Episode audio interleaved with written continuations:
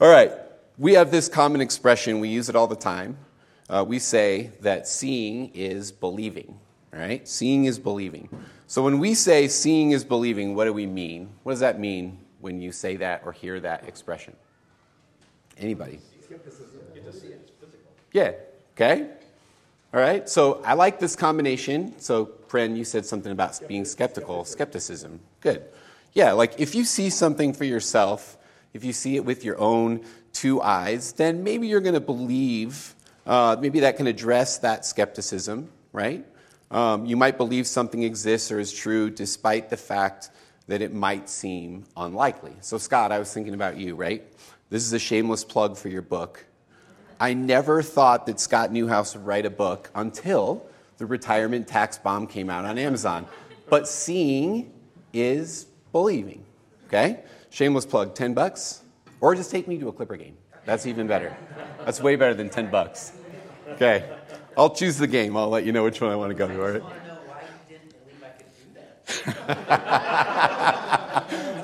all right, yeah, that could be part of our future conversation. Good. So I was thinking about, you know, growing up, I always had perfect eyesight. There came a day um, when, after our daughters were born, I realized, like, I'm getting old. You know, like, I don't see as well uh, as I used to. And I had this optometrist friend, Dr. Lynn Cacciati. She was the first person to point this out to me. Um, and she did it by a series of tests in an eye exam. If we all had one of those eye exams before, right? Okay, so they go something like this Is your vision better now? Click. Or now? Is it better first? Click. Or second? Okay? This is the eye exam. And the doctor does this for like, what, 150 times? Until they have your prescription figured out. And then the last one is they say, Can you see better now or now? Right? And so when I got to that point, I'm like, I get it. All right? I see a lot better uh, with my glasses on than I do with my glasses off. And I've been wearing them ever since. The important question for today uh, that our uh, selection of scripture is going to raise today is Is seeing always believing? Is that just always a true statement, or is there more going on? Or maybe rephrase something like this Is the physical ability to see the same or different as insight? Can we see well, but still not understand something? Can we have perfect vision, but not have the proper insight into who Jesus really is. And so we're going to explore these questions because what we're going to see is that those with perfect vision may still lack insight, and the one from our story who has no ability to see is the one who will teach us what insight looks like. So let's pray. God, our helper, by your Holy Spirit, we ask that you would open our minds, that you would lead us into your truth, that we might better open up our hearts and our hands for the sake of Jesus Christ and for the benefit of the world. Amen. All right, here we go. Mark 10, 32 to 52. They're on the road going up to Jerusalem, and Jesus was walking ahead of them. They were amazed, and those who followed were afraid. He took the twelve aside again and began to tell them what was to happen to him, saying, See, we are going up to Jerusalem and the Son of Man will be handed over to the chief priests and the scribes, and they will condemn him to death.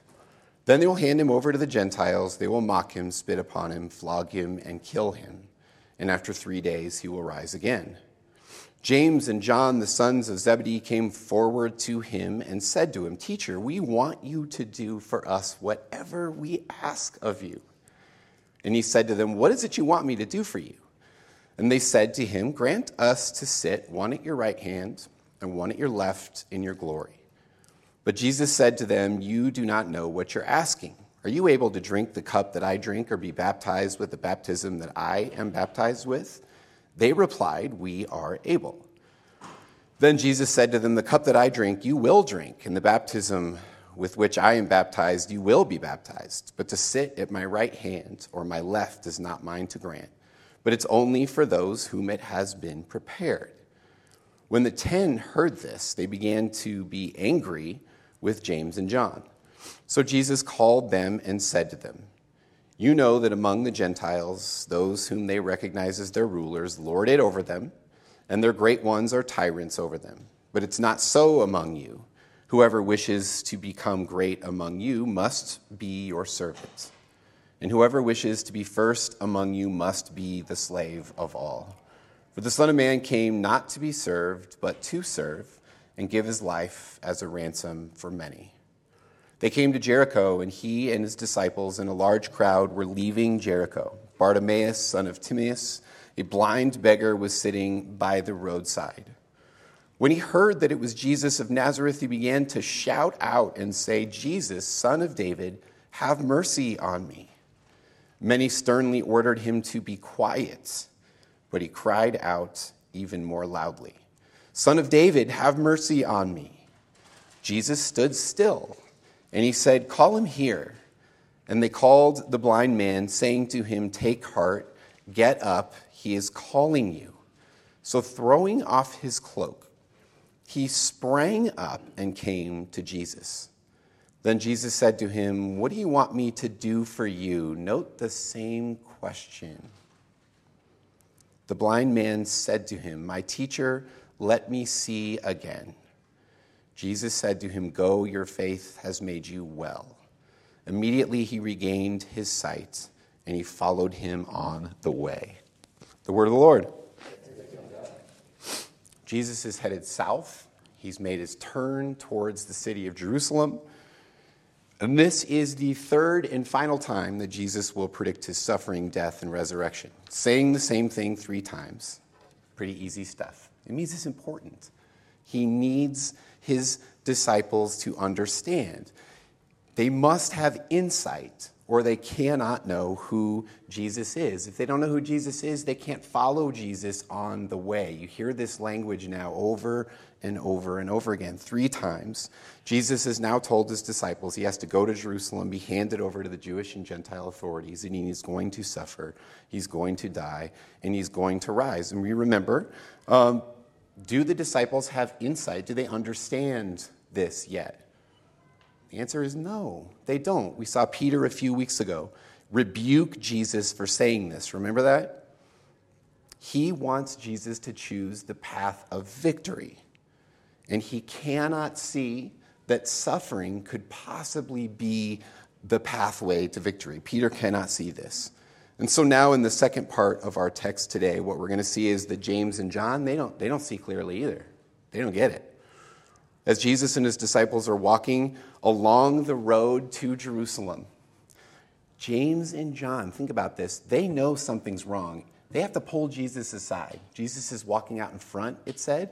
They have to join, they have to leave the group, and they've got to walk up to Jesus to kind of whisper in his ear. They don't want to hear, they don't want the other disciples hearing what they're about to ask Jesus to do. And so they ask him. We have probably the most audacious request in scripture in the gospel narrative, right?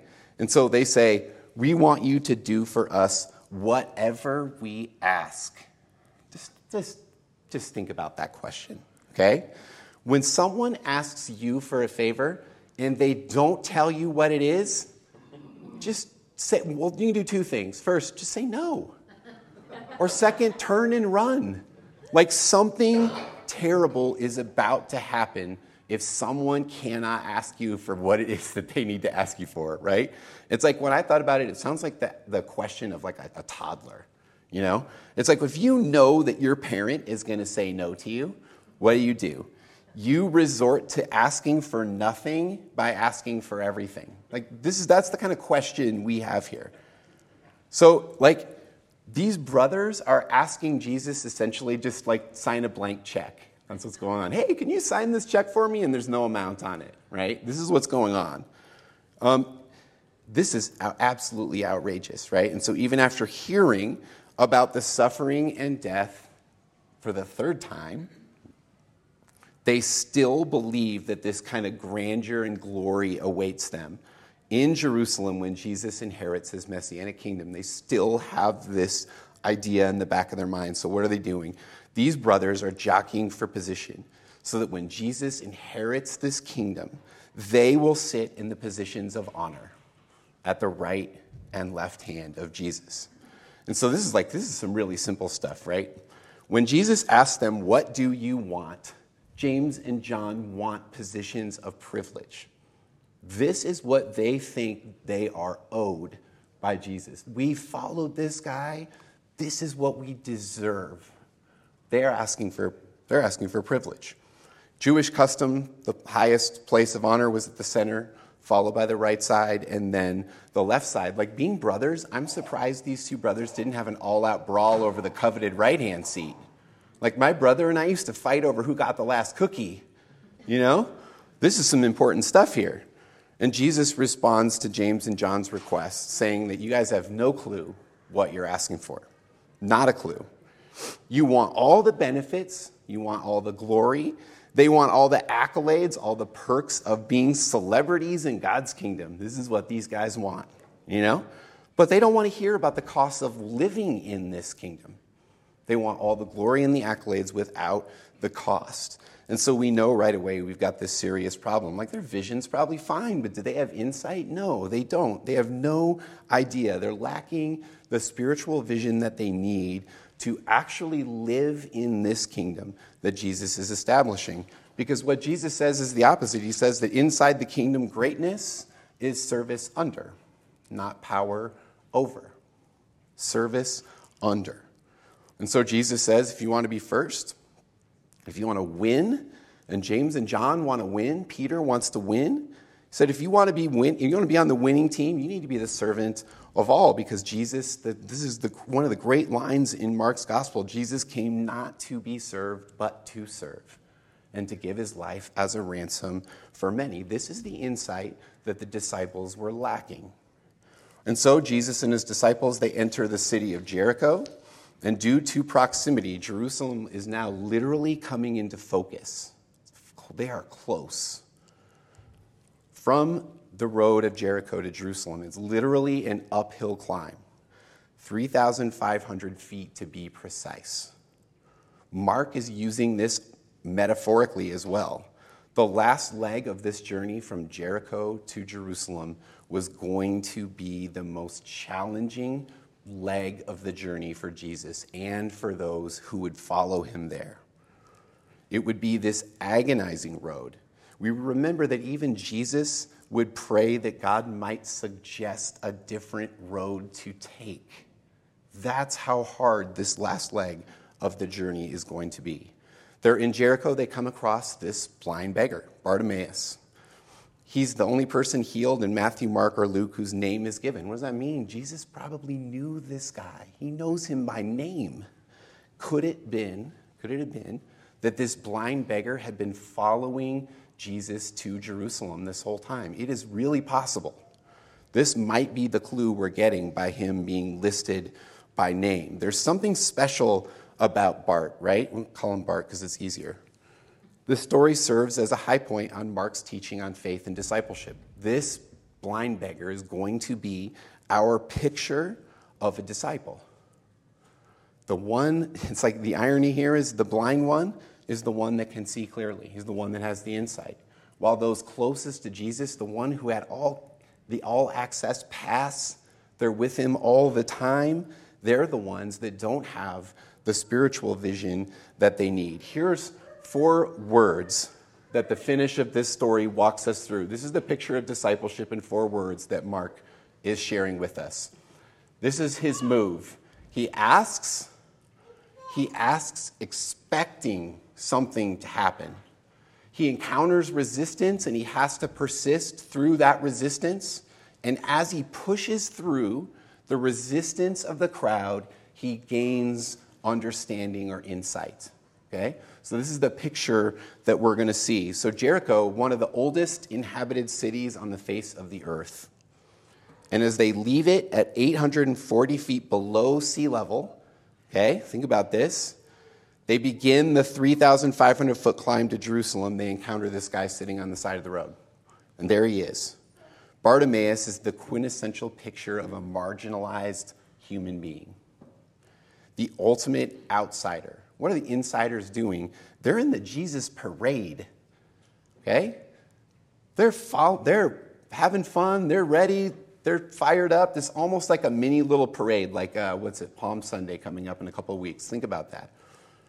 They're all excited. These insiders are following Jesus. They're fired up. They're on the way to Jerusalem. And this guy shouts out at the top of his lungs, Jesus, son of David, have mercy on me. Son of David is a clue. This guy knows, not only does Jesus know his name, this guy knows who Jesus is, right? And so the gospel writer is trying to say to us that Bartimaeus knows exactly who Jesus is. He's God's designated royal agent, son of David. This is the clue that he, this guy gets it. Those closest to Jesus have no idea. Bartimaeus lacks an eyesight he more than makes up for with his insight. And for me, the big surprise was the crowd. Disappointing, right? I read this story and the reaction of the crowd. These so called insiders, what do they try to do to this guy? They just try to shut him up. Instead of standing in solidarity with him, instead of advocating on his behalf, they try to keep this marginalized man right where he is, on the margins, sitting on the sidelines. They want him out of the game. They want this man to remain invisible or unheard. Think about what we sometimes do when we walk by people on the street.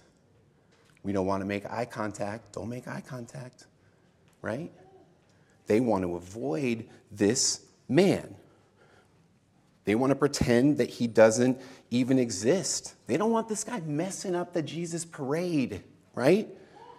And so this crowd probably really believed this guy deserved to be exactly where he was. In the first century, people believed that maybe it was this guy's sin or the sin of his parents that caused his condition, and there he is. He's getting what he deserves, right? And of course, we know this is uh, some, some pretty bad theology. Jesus has some things to say about this in other places. Um, but they just don't want to deal with this guy. They want him to be silent, they want him to stay in his lane, uh, they want him to stay in his place. They don't want to deal with him as an equal, as a human. Uh, and they definitely don't want him to mess up this good thing that they have going with Jesus. What does Bartimaeus do? He doesn't care, he ignores him. He shouts all the louder, is what it said. When the crowd rebukes him, he doesn't care. He encounters this resistance, he shows persist- persistence. He shouts all the louder. The guy refused to be deterred from getting to Jesus.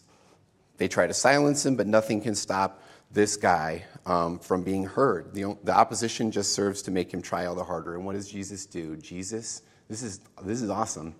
Jesus stops. He stops. He stops. He halts the whole Jesus parade for this one guy. We've seen this multiple times in Mark, right? Where this interruption, uh, Jesus allows himself to be interruptible by one person, even above a great crowd of people. And so, this man now, this is just incredible. All these people, this one, this one man has the full attention of the Son of God. The story could have ended right here. I would be really happy, right? I'd be really satisfied. By stopping, Jesus has already stood in solidarity with this man, while everyone else stood against him. But it just gets better. Jesus calls him over. And Mark flashes this important detail that sometimes, most of the time when I've read this, I've just kind of glossed right over it. In his excitement, anybody remember what he does? What does he do with his coat? He throws it. Why does he throw his coat? He's not going to need it anymore. His, literally, his location, his vocation is about to change. This details in the story because he fully expects that things are about to be different. He's about to experience transformation and this change in status. Think about what he probably did. He probably sat on that coat every single day. His coat, think of it like a beach blanket. This man sets out his beach blanket on the side of the road and he sits on his probably his one possession that he sits on to stake out his little claim, his little piece of the earth that's his. His coat symbolizes that little place that he sits every single day. He throws his coat away because he knew he's not going to need it again. He's no longer going to be seated by the side of the road. He knows he's not going to be begging any longer. His, he fully expects that things are about to change and for the better, all because he calls out, he knows who he's calling out to Jesus, the Son. He knows Jesus is the Son of God. Look at the question Jesus asks What do you want me to do for you? It's the exact same question that Jesus asked James and John, right? He asked the exact same question to Bartimaeus. James and John, they asked for privilege.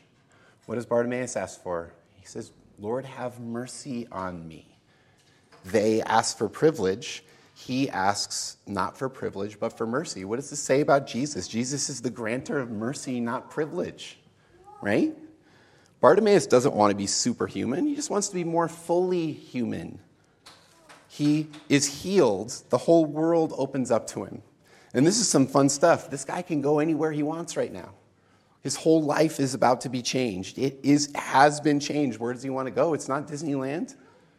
Where does he say? He can go anywhere he wants. What does he say he's going to do? He says he's going to join the Jesus parade. And he's going to follow Jesus on the way. Where are they going? Yeah. Good. Yeah. They have to go up the big hill, right?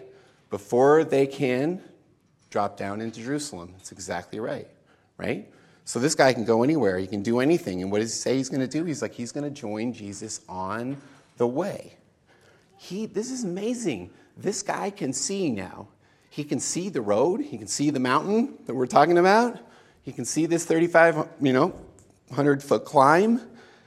But Mark is using this. He can also see it figuratively as well. This is going to be a hard journey. And this guy decides to take that journey with Jesus, knowing full well the road ahead is going to be difficult.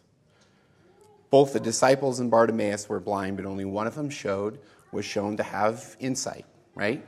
So the question is, and this is probably lunchtime conversation, because um, we're not going to be able to spend too much time on it, but what is seeing for Mark? What does it mean to see or to have insight? Um, if somebody has an answer, you're welcome to throw it out there. Uh, if you don't, this would be a good question to talk about over lunch, unless, of course, you're going to the border border class, in which we'll be talking about a different subject. Um, what does it mean? Understanding. Good. Yeah. Have some understanding. Good. Perfect. Yeah. I think it's the ability to understand. That's exact. That was the word I chose. Easy word. Um, the ability to see, to understand who Jesus really is, to see a more complete picture of who Jesus is and what Jesus came to do, one that doesn't leave things, important things out of the story, right? Because understanding we know from listening to Jesus is always going to include this uphill road to Jerusalem. It includes the cross, it includes living a life of service under, not power over. Faith in Jesus leads to discipleship. Discipleship is always about following Jesus on the way. We should get used to those words. The temptation here is really easy we could easily point the finger at Peter, James, and John. We can ridicule them for being idiots. Be easy. Piece cake. These knuckleheads are with him the whole time and they don't get it. Oh man, can you believe these guys? And we can beat them up if we want to. Uh, but I don't think that's what Mark wants us to do. Mark would always prefer that we take the eye exam for ourselves. All right? So we're going to do it. We're going to take the eye exam for ourselves. what ways do we seek privilege over mercy? It's a tough question. In what ways do we exert power over instead of service under? This is the eye exam for us. Do we see Jesus for who he really is, the suffering servant Messiah who walked the road to the cross for the sake of the world? Because when we see Jesus in this manner, the manner in which Scripture points us to, we're going to have insight. Insight produces faith, Faith asks us to walk the road with Jesus. We walk the road with the saints who came before us. We walk this same road with the ones who will come behind us, all in a life of service. So, seeing isn't always believing, but insight into Jesus is what we know. It's always a gift of the Spirit. And so, may the gift of insight lead us to follow Jesus on the way, because that's what it did for blind Bartimaeus. Let's pray. God, we thank you for the challenge of your word. And God, we just ask that you would help us to see more clearly, to point less fingers to look a little bit deeper into the mirror uh, of our own lives, to see ourselves for the ways that not only we get it right, God, but the ways in which we get it wrong, uh, the ways in which we choose privilege over mercy, for the ways in which we exert power over instead of service under. Uh, discipleship asks something different of us, God. So we ask for your spirit to be with us, to give us the courage, the strength to put one foot in front of the other, to live our lives for you, for the sake of the world. Amen.